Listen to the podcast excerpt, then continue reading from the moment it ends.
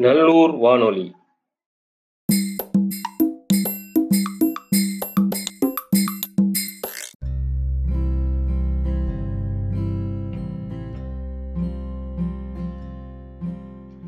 நல்லூர் வானொலி. நல்லூர் வானொலியின் நந்தியின் சிறுகதைகள். தொடருக்காக நல்லூர் ராசதானியிலிருந்து தேவநாயகம் தேவானம். நந்தியின் சிறுகதைகள். ஈழத்து தமிழ் இலக்கியம். பல்வேறு துறை சார்ந்த எழுத்தாளர்களாலும் செழுமை பெற்றிருக்கிறது.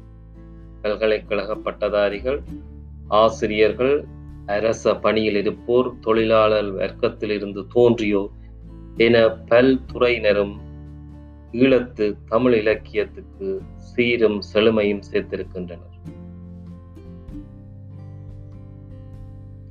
இந்த வகையில் மருத்துவத்துறையை சார்ந்த அதனை தொழிலாக கொண்டவர்கள் ஆக்க இலக்கிய துறையிலும் ஈடுபட்டு சாதனைகள் புரிய முடியும் என்பதற்கு முன்னுதாரணமாக விளங்குபவர் வைத்திய கலாநிதி சே சிவஞான சுந்தரம் என்னும் இயற்பெயர் கொண்ட மூத்த எழுத்தாளர் அமரர் நம்பியவர்கள் எளிமை இனிமை ஒழுக்கம் மனிதநேயம் நேர்மை கனிவு தாருண்யம் ஆத்ம சுத்தி இலட்சிய அர்ப்பணிப்பு முதலிய சிறந்த விழுமியங்களை கொன்ற ஒருவரால் தான் சிறந்த இலக்கிய படைப்புகளை சிரி சிருஷ்டித்து உலகுக்கு அளிக்க முடியும். வெறும் அலங்காரத்துக்காகவும் பிரபல்ஜம் தேடுவதற்காகவும் நம்பி அவர்கள் பேனா பிடித்தவர் அல்லர் அவருடைய எழுத்துக்களில் உயர்வான இலட்சியங்களும் கருத்துக்களும் கலை அம்சத்துடன் கலந்திருக்கும். எந்த ஒரு விஷயத்தையும் மற்றவர்கள் பார்க்காத ஒரு புதிய கோணத்தில் தரிசித்து அதனை இலக்கியமாக படைக்கும் ஆற்றல் நந்தி அவர்களிடம் இருக்கிறது.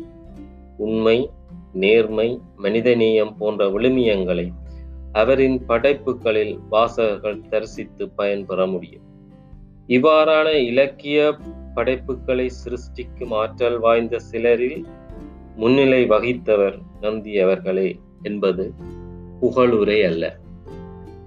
படிப்பினாலும் புரியும் தொழிலினாலும் இவர் வைத்திய கலாநிதியாக இருக்கின்ற போதிலும் இவருடைய உள்ளமும் உணர்வுகளும் இலக்கியம் மயமானவையாகவே இருந்தன எனலாம். தமிழும் இலக்கியமும் இவருடைய இரத்தத்தில் கலந்துள்ள பரம்பரை சொத்து எனலாம். தாய்வழி பாட்டன் தமிழ் இலக்கிய விற்பனராகவும் பகுத்தறிவுவாதியாகவும் விளங்கியவர் மறைந்த பேராசிரியர் வி. செல்வநாயகம். அவர் இவரின் சிறிய தகப்பனார். அதனால் தமிழும் இலக்கிய உணர்வும் இளம் வயதிலேயே இவரை பற்றி பிடித்து கொண்டன. ஆயிரத்தி தொள்ளாயிரத்தி நாற்பத்தி ஏழில் பட்டப்படிப்பு முன்னிலை கல்வி பயின்று கொண்டிருந்த காலத்திலேயே நந்தி அவர்கள் பத்திரிகைகளின் ஊடாக இலக்கிய பிரவேசத்தை மேற்கொண்டவர். நந்தி என்ற புனை பெயரை ராஜாஜி அவர்கள் இவருக்கு வழங்கியிருந்தார். இவரின் முதலாவது சிறுகதையான சஞ்சலமும் சந்தோஷமும் ஆயிரத்தி தொள்ளாயிரத்தி நாற்பத்தி ஏழில் வீரகேசரி பத்திரிகையில் வெளிவந்தது. ஈழத்து இலக்கியத்தில் சென்ற ஐம்பதுகளில் நடுப்பகுதியை தொடர்ந்து ஏற்பட்ட பேரழிச்சியில் நந்தி அவர்கள் தம்மையும் சங்கமப்படுத்தி கொண்ட பின்னரே அவரின் எழுத்தாற்றல் வேகமும் புதுமையும் கொண்டதாக பிரவகிக்க தொடங்கியது. நந்தி அவர்களின் இளமை பருவம் கிராமத்தில் கழிந்தது. அதனால் கிராம வாழ்க்கையையும் கிராம சமூகத்தின் கட்டமைப்பையும் பழக்க வழக்கங்களையும் நன்கறிந்தவர். தொழில் காரணமாக சிங்களவர்கள் மலையக தமிழர்கள் மத்தியில் வாழ்ந்தமையால் அம்மக்களிடம் உள்ள எண்ணங்களையும் ஏக்கங்களையும் ஆசாபாசங்களையும் கூட நாடி பிடித்து பார்த்து நன்கறைந்தவர் தொழில் சார் வைத்திய நிபுணர் என்பதால் நாட்டின் பல மருத்துவமனைகளில் பணிபுரிந்தவர் பின்னர் யாழ்ப்பாண பல்கலைக்கழகத்தின் விரிவுரையாளராக மருத்துவக்கூட தலைவராக பொறுப்பான ப பதவிகளை வகித்தவர். உலக சுகாதார ஸ்தாபனத்தின் சமூக வைத்தியம் கற்பித்தல் பற்றிய கருத்தரங்களை நடத்துவதற்கு பயிற்சி பெற்றவர்களை நடத்துவதற்கும் பல நாடுகளுக்கு சென்றவர். இவ்வாறாக அவருக்கு கிடைத்த அனுபவங்களின் பரப்பு அகன்றது. தாம் பெற்ற மருத்துவத்துறை அனுபவங்களையும் மருத்துவமனை சூழ்நிலைகளையும் நுட்பமாக அவதானித்து உள்வாங்கி கலையம்சமூட்டி அற்புதமான இலக்கிய சிருஷ்டிகளாக்கி ஈழத்தமிழ் இலக்கியத்துக்கு புதிய பரிமாணத்தை சேர்த்த முதல்வராக திகழ்ந்தவர் மூத்த எழுத்தாளர் அமரர் நம்பி அவர்கள். இதுவரை ஐம்பது சிறுகதைகளை சிருஷ்டித்துள்ளார். அவரின் படைப்புகள் ஊர் நம்புமா கண்களுக்கப்பால் நந்தியின் சிறுகதைகள் தரிசனம் போன்ற நூற்தொகுதிகளாக வெளிவந்துள்ளன. மலைக்கொழுந்து தங்கச்சி அம்மா நம்பிக்கைகள் என்பன நூலுருவில் வெளிவந்த அவரின் நாவல்களாகும். இவை அத்தனையுமே ஈழத்து வாசகர்களாலும் விமர்சகர்களாலும் மட்டுமல்ல தமிழ் கூறும் நல்லுலகெங்கும் மிகவும் பேசப்படும் படைப்புகளாக திகழ்கின்றன. அருமை தங்கைக்கு அன்புள்ள நந்தினி நந்தினி உன் பிள்ளை உங்களை பற்றி ஆகிய அவரின் மருத்துவ அறிவுரை நூல்கள் பெண்களுக்கு மட்டுமல்ல மருத்துவம் கற்பிப்போர்களுக்கும் பயனளிக்கும் கையேடுகளாக விளங்குகின்றன. நந்தி அவர்களின் எழுத்து நடையில் சுற்றி வளைப்புகள் இருக்காது. அர்த்தமுள்ள பொருத்தமான சொற்களை பொறுக்கி எடுத்து சிக்கனமாக சிறிய வசனங்களாக எழுதுவதனால் அவர் வாசகர்களை எளிதில் ஈர்த்து கொண்டு விடுகிறார். அவரின் எழுத்து நடை தமிழ் மொழிக்கு வளமும் வெனப்பும் கம்பீரமும் சேர்ப்பதாக திகழ்கின்றது. நந்தியின் சிறுகதைகள் தொடரில் அவருடைய அம் ஐம்பது சிறுகதைகளையும் நீங்கள் கேட்கும் வாய்ப்பை பெறுகிறீர்கள். நன்றி.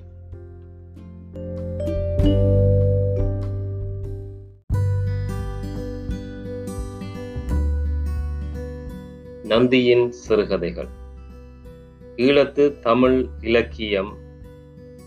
பல்வேறு துறை சார்ந்த எழுத்தாளர்களாலும் செழுமை பெற்றிருக்கிறது. பல்கலைக்கழக பட்டதாரிகள் ஆசிரியர்கள் அரச பணியில் இருப்போர் தொழிலாளர் வர்க்கத்தில் இருந்து தோன்றியோர் என பல்துறையினரும் ஈழத்து தமிழ் இலக்கியத்துக்கு சீரும் செழுமையும் சேர்த்திருக்கின்றனர்.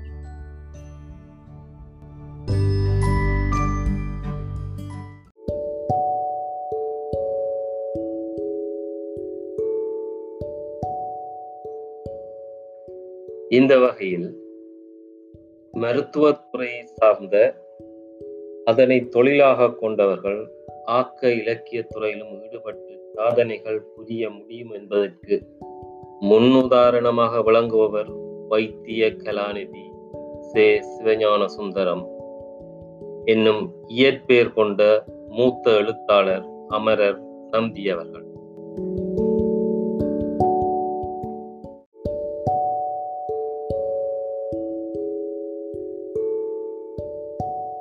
எளிமை இனிமை ஒழுக்கம் மனிதநேயம் நேர்மை கனிவு காருண்யம் ஆத்ம சுத்தி இலட்சிய அர்ப்பணிப்பு முதலிய சிறந்த விழுமியங்களை கொன்ற ஒருவரால் தான் சிறந்த இலக்கிய படைப்புகளை சிரி சிருஷ்டித்து உலகுக்கு அளிக்க முடியும்.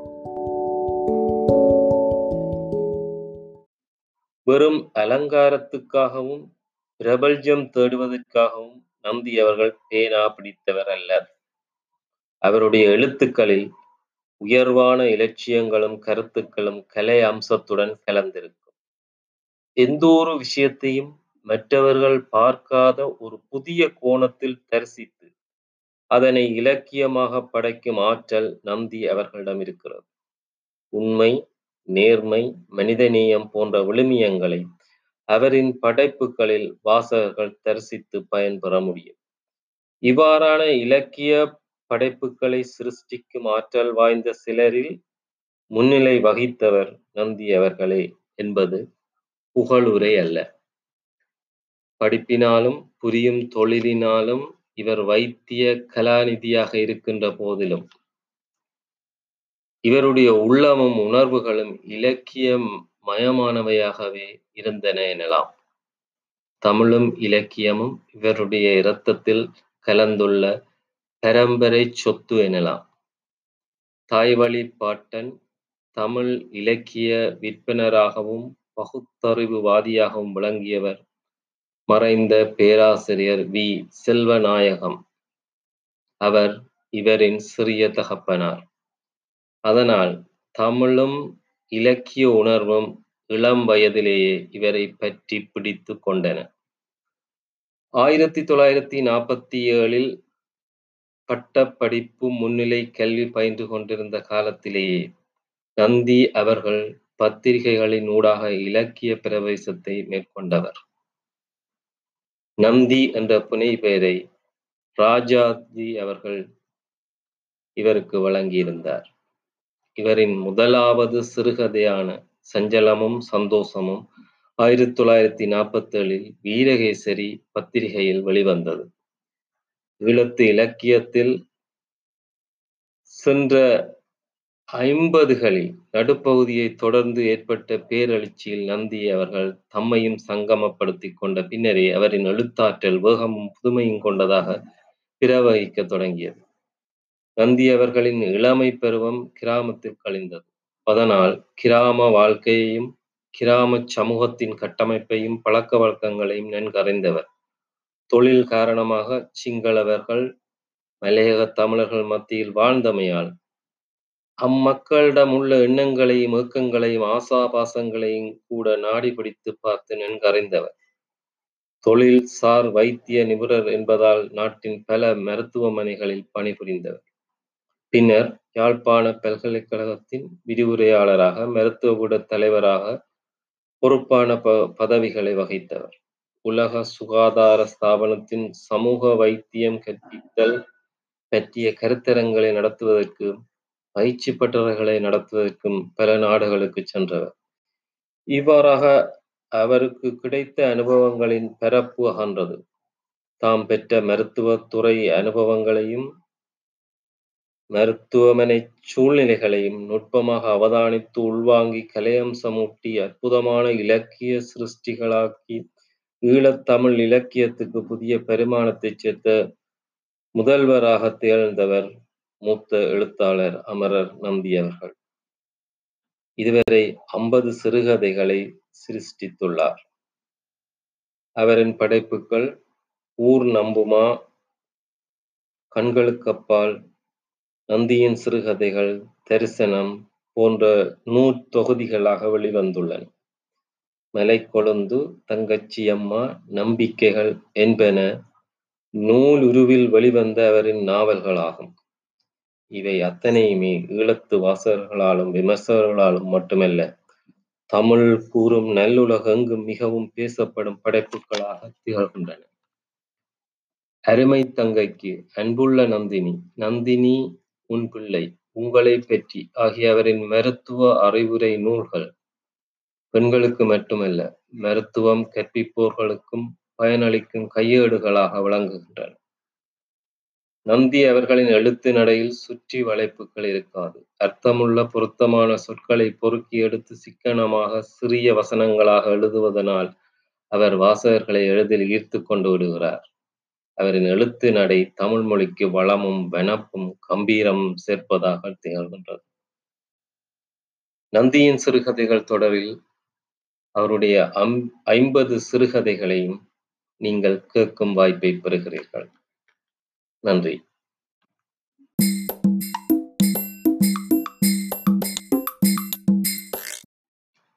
நல்லூர் வானொலி